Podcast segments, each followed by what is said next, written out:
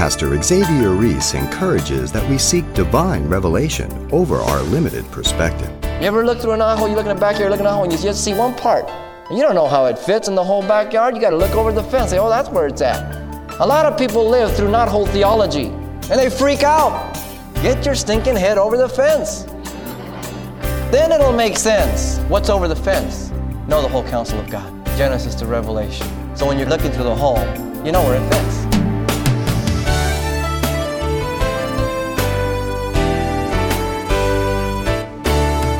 Welcome to Simple Truths, the daily half-hour study of God's Word with Xavier Reese, Senior Pastor of Calvary Chapel of Pasadena, California. When God offered the children of Israel the Promised Land, He did just that, promised them the land of Canaan, flowing with milk and honey. But with impatience abounding in the wilderness, unbelief was becoming the prevailing attitude to the point of sinful behavior. Pastor Xavier delivers today's Simple Truth study with a good reminder of how we are to walk by faith, not by sight. Let's listen.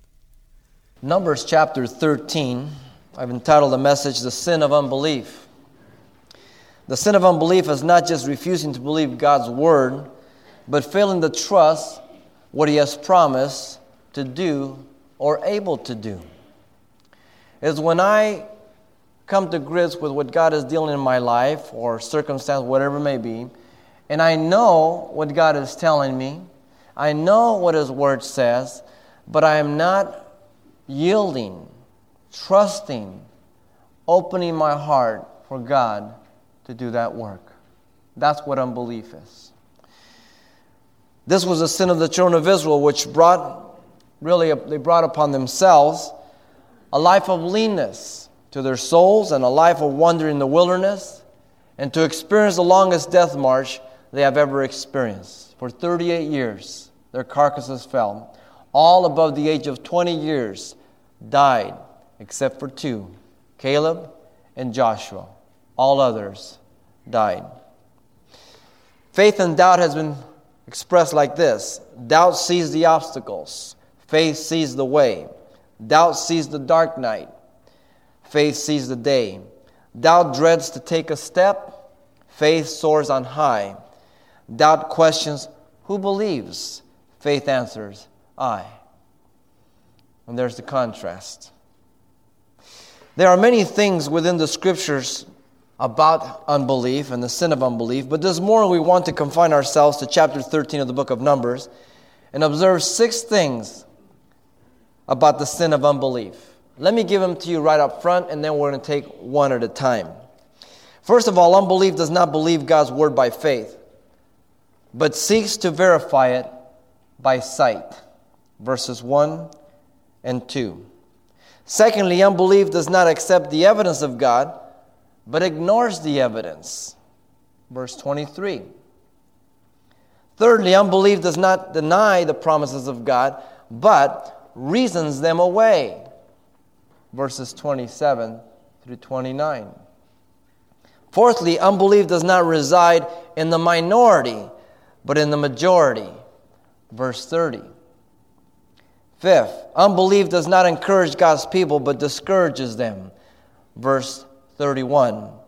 And sixth and last, unbelief does not see accurately, but distortedly. Verses 32 and 33. Let's look at the first, and we'll take one at a time.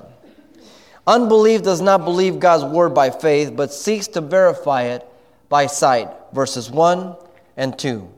Now the Lord spoke to Moses, saying, Send men to spy out the land of Canaan, which I have given to the children of Israel. From each tribe of their fathers you shall send a man, every one a leader among them.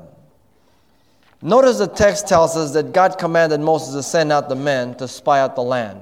Verse 1 and the first portion of verse 2. Yet the book of Deuteronomy tells us that the people were the ones who requested the search party. Deuteronomy chapter 1, verse 19 through 22. So that's why it's important that you study the whole of Scripture. Because if all you studied was Numbers, you would conclude that it was God who sent them into the land to spy it out. But as I learn and study the whole of the Scriptures, then I realize there are other aspects which supplement that very event. And I get a whole picture. And so it's important that you and I study the whole of Scripture, even as Paul told the Ephesian elders that, he gave them the whole counsel of God. He didn't hold back anything. And for that reason, I take you verse by verse, chapter by chapter, book by book, and I take you through the whole Bible. So that when I stand before God, I will be blameless about giving you the full counsel of God. And when I teach you the Word of God, that's why we go in such detail, give you cross-references, because I want to give you the whole picture of it. And then you're to verify when you go home and learn from it. That's what it's all about. The book of Deuteronomy also records that the man Moses was pleased in his request, chapter 1, verse 23. And so as we look at those both books, we realize that God allowed something He never willed. Now that kind of almost seems contradictory, doesn't it? When you look at God's will, there's two aspects of God's will, and we'll see this as we move on. Number one, God's perfect will. The absolute will that will be done, nobody can thwart the purposes of God. God's second coming is going to happen, no matter what. Amen. And there's things that are going to happen. But there's some things that are God's will for your life and my life that will never happen because of our unbelief. And they do not alter the ultimate purpose of God. Now, notice also the text tells us that God was giving them the land. Very straightforward. The land was promised to Abraham and described in boundaries in Genesis 15, 18 through 21. And as you study the Old Testament, you see that the revelation is progressive. God keeps expanding it. But He promised Abraham the land, gave him the boundaries, defined the boundaries, but He also told Moses when He sent him in to deliver the children of Israel that He would give them the land in Exodus 3:17. And so He continues to rehearse, to repeat, to remind them that the land, and you will notice this as you study the Old Testament, the land and the people are always tied together. The land and people go together. People are arguing today, whose land is the land of Palestine? Is it the PLOs? Is it Israel's? Well, my Bible tells me that Israel holds the title deed, the Bible, to the land. The Bible is the title deed. God says the land belongs to them. I gave it to them. And I tell you what, I'm not going to argue with God. You try to repossess God's land, you're going to be in trouble. The people were warned not to follow the practices of the land of Canaan, where God was going to bring them into, Leviticus 18:3. It was assumed. He was already saying, hey, you're going to be in there. Now when you get in there, don't do this, don't do that, do this. The land was theirs. And yet how sad that in spite of that, they never occupied what God had given to them. What a picture of many individuals today. You and I, in every area of our life, at one time or another, we fall short of this. There's no one perfect. There's some things that are gone and they'll never come back again. The opportunities are lost. But notice also the Word of God was not being believed by faith, but was sought to be verified by sight. The 12 were chosen. One from each tribe, verse 3 through 16. The objective was to survey the land in three ways. You get that from verses 18 through 20. First, the strength of the people. Second, the strength of the cities. Thirdly, the strength of the land to produce. Three things that we're going to look out for. But if you look at the record and you look at what God had said, the entire procedure was unnecessary because none of these things mattered. Why? Because God had already proclaimed it was theirs. Oh, what a picture of us sometimes when God has promised and proclaimed certain things and we continue to dwell in unbelief and we do not possess what God has given to us. You don't have to check up on God. When God says your sins are forgiven, they're forgiven. They're cast as far as east as the west. Buried in the deepest ocean. You don't have to sit there and condemn yourself. You don't have to sit there and try to talk yourself into saying they're gone. They're gone. And what a waste of time that you continue to go over them. A waste of joy, a waste of vision, a waste of everything. And it happens. And so you need to trust God for what He has declared to you. You see, unbelief does not believe God's word by faith, but seeks to verify it by sight. Something tangible. There's something innate about us. It is our bent. But notice secondly in verse 23. Unbelief does not accept the evidence of God, but ignores the evidence. He says, then they came to the valley of Eshcol, and there cut down a branch with one cluster of grapes. They carried it between two of them on a pole. They also brought some of the pomegranate and figs. Notice first that they saw with their own eyes the fertile and abundant land at the valley of Eshcol, which means cluster. They were present then. They saw it. The rest were not there, but they were there as representatives to see what was in the land. They cut it down, a cluster of grapes, and they carried it between two poles because it was so big. You can imagine a big cluster of grapes between two poles. Good size. You know what's interesting? The emblem for the tourism of Israel is exactly that. The pole with the grapes hanging with two men carrying it. How interesting. Notice they also took some pomegranates back and figs. The three fruits would be used by God for Israel's privilege within the Scriptures to refer to Israel. The vineyard is used to portray the nation of Israel's rebellion and unbelief. Isaiah 5, Mark 12, parable of the vineyard. Isaiah 5, God says, you know, I hedged it, I watered it, I did everything, and before I knew it, wild grapes sprung up. Pay attention to that. He says, I watered it, I walled it, I fertilized it, I did everything I could, and yet wild grapes came forth. God can do everything for you and has done everything for you, but in spite of what all God has done, you can still bring forth wild grapes. Why? Because of free will. And there's the mystery once again that we run into: predestination, free will. God's part, man's part. It's not a New Testament problem. It's throughout the Scriptures. And it's no problem with God. It's only a problem with us. Yes, I can fall short of what God has because of unbelief, even though God has done everything. The fig tree, symbolic of the nation of Israel. Jesus cursed the fig tree, symbolic of the nation that was fruitless and in unbelief in Matthew 21 and Mark 11.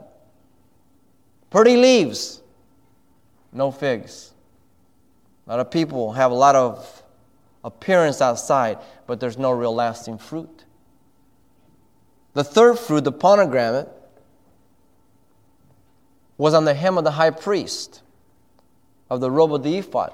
You had a bell and a pomegranate, a bell and a pomegranate, all the way around. And so when he went into the holy place to do the service in the most holy once a year, they would tie a rope to his ankle. He would go in, and as long as he was doing the service of the tabernacle and God was pleased with him and he didn't have sin, then the bells would be ringing. As long as the bells were ringing, you knew everything was okay. But if God struck him dead, there was no more bells. They dragged him out. And so every one of these fruits were used by God regarding the privileges of Israel. The pomegranate spoke of fruitfulness from entering the presence of God. And yet, these are the evidence they took back, and these are the evidence they denied. Having seen them, having taken them, having brought them back, they denied what they were doing, what they were seeing. Unbelief does not accept the evidence of God, but ignores the evidence. How I've seen this throughout my life in Christ in the last 20 years. People who God has done such a tremendous work, and they deny what God has done, and they throw it all away. God does a tremendous work, and they get to a place in their life, a crisis, some kind of disappointment, and they throw it all away. You remember Haman and Mordecai in the book of Esther? He had everything except one thing. This one short little Jew would not bow down to him. Killed him, and he was willing to throw all away because of that one thing. What a picture of many Christians. God has done so much in everything, and there's one thing, and they want to throw it all away. Unbelief does not accept the evidence of God, but ignores the evidence of God. Thirdly, unbelief does not deny the promises of God, but reasons them away. Verses 27 through 29. Then they told him and said, we went to the land, these are the 10, to Moses, where you sent us. It truly flows with milk and honey, and this is its fruit. Nevertheless, nasty word, The people who dwell in the land are strong. The cities are fortified and very large. Moreover, we saw the descendants of Anak there. The Amalekites dwell in the land of the south. The Hittites and Jebusites and the Amorites dwell on the mountains. And the Canaanites dwell by the sea and along the banks of the Jordan. Notice first, they acknowledged that the land had an abundance of food. They said, it truly flows with milk and honey. Secondly, they objected by their subjective observation. The people who dwell in the land are what? Strong. The cities were what? Fortified and large. Very large. Third, the descendants of Anak were there, the giants. What they saw was fact. God never tells us to look at fact and say it's not fact. God asks you and I to live in reality. Men and women of faith live in reality. People in the world do not live in reality. They're always chasing their ideal and their dream. Therefore, they're never committed because they'll never find it. It doesn't exist. And if you're looking for the perfect church, I hope you find it. But if you do, I warn you, don't join it. You'll ruin it. It doesn't exist. Notice objective truth became distorted by subjective interpretation. They see all this negative stuff and it affects how they read everything. How do you look at things? Do you look and see the glass half empty or half full? Do you see God's hand or do you have a pity party? Notice thirdly, they saw themselves surrounded by the enemy. In verse 29, the Amalekites in the south, the Hittites, Jebusites, and Amorites on the mountains, the Canaanites by the sea and along the banks of the Jordan, they didn't have any hope. They didn't see any way out. This is all they saw. This, now, in the backdrop, God has said, I've given you the land. God has taken them out of the Exodus. He's brought them through. He's wiped out the Egyptian army at the Red Sea. He's provided flesh in the wilderness. He's done all this stuff. He's judged them. He's plagued them. He's done everything. And yet, all they're seeing is this little perspective. You know what they're doing? They're looking it through a knothole. You ever look through a knothole? You look in the backyard, you look in a knothole, and you just see one part. And you don't know how it fits in the whole backyard. You got to look over the fence and say, oh, that's where it's at. A lot of people live through knothole theology. And they freak out. Get your stinking head over the fence. Then look at the knothole. Then it'll make sense. What's over the fence? Reading Genesis to Revelation. Know the whole counsel of God. So when you come to the part and you're looking through the hole, you know where it fits. There's no freak out. There's no fear. And when God comes to you and tells you something, the Word of God comes alive to you. Because you know the Word of God. Unbelief does not deny the promises of God, but it reasons them away, doesn't it? Oh, yeah, I know God has promised, but, you don't understand. This circumstance is very delicate. It's different. It's unique. Really? Oh, I know God can do this, but, I can't wait. I know that God says He'll bring me a maid, but I'm getting on in years, and I can't wait. And it reasons everything away. Oh, I know the Lord says I'm not supposed to be unequally yoked, and I know He's coming, but I just know how far to go, and I'm not really out there doing a lot of bad stuff. I'm just kind of out there, and and by the way, I'm witnessing to my friends and reasoning away. Unbelief. Fourthly, unbelief does not reside in the minority, but in the majority. This might surprise you. It shouldn't. We see it all the time as we go through the Scriptures. Verse 30. He says, then Caleb, as he heard the report of these 10, Caleb quieted the people before Moses and says, let us go up at once and take possession, for we are able, or well able, to overcome it. There's a man of faith. The man Caleb was a man of faith, and he quieted the people before Moses as a faithful witness. He reported exactly what he saw. But what he saw through the promises of God. There's the difference. The primary responsibility of a witness is to testify what he or she has seen. The caution for a witness is that he or she make sure that they are not intimidated by anybody regarding the information or to alter the truth which they possess.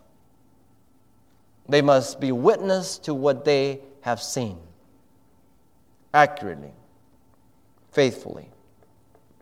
Notice, secondly, the man Caleb was a man of action because he trusted God. He encouraged the people to seize the land immediately. Let us go up at once. We are well able to take possession of it. No hesitation. He saw what God could do in Egypt. He saw what God had done from Egypt to this point. His God had not changed. He knew what God had declared. The obstacles were there. The giants were there. The strong cities were there. But Caleb knew that God was going before them. And therefore, nothing mattered. He declared that they were well able to overcome it because he believed God and His word by faith. Not by sight, not by emotions, not by reasoning, but by faith. Let me give you a picture of this man 40 years from this day, or actually about 38. In Joshua chapter 14, verse 10 on down, Caleb is here. They've entered the promised land. And here he's telling Joshua, verse 10, "And now, behold, the Lord has kept me alive, as He said, these 45 years, ever since the Lord spoke His word to Moses while Israel wandered in the wilderness. And now, here I am, 85 years old." 85. Now listen to what this man says. He's not lying. He's not speaking evangelistically. He's telling the truth. Listen. "As yet, I am as strong this day as I was in the day that Moses sent me." Quite a statement.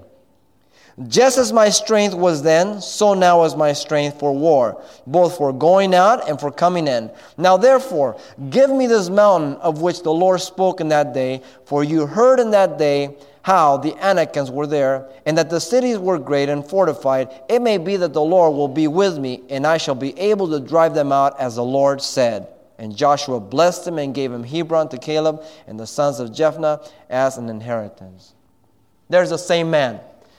40 years later, his faith did not waver. He did not become impatient. He didn't become despondent because of disappointment. He kept believing God. He knew God had promised he would enter in.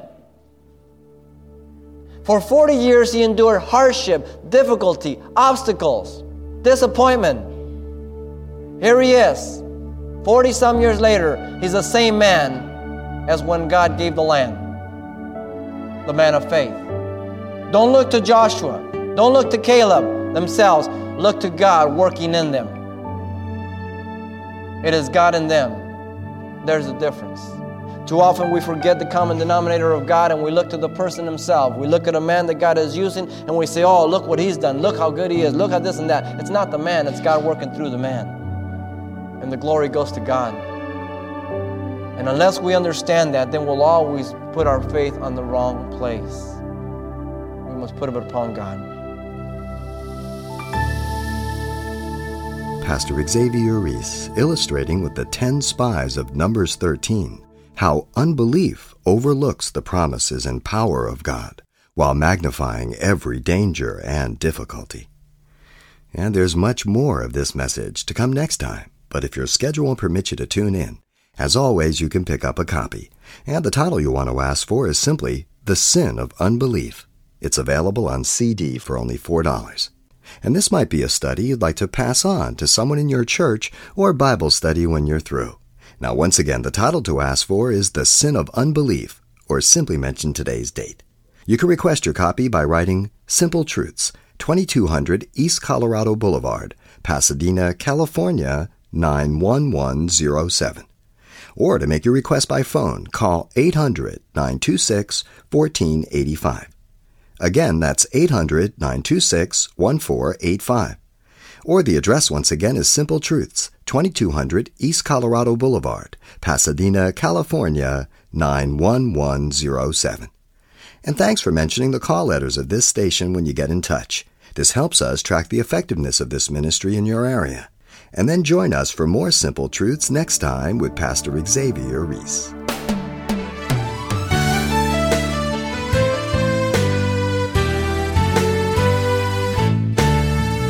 Simple Truths with Pastor Xavier Reese, a daily half-hour broadcast, is a radio ministry of Calvary Chapel of Pasadena, California. www.calvarychapelpasadena.com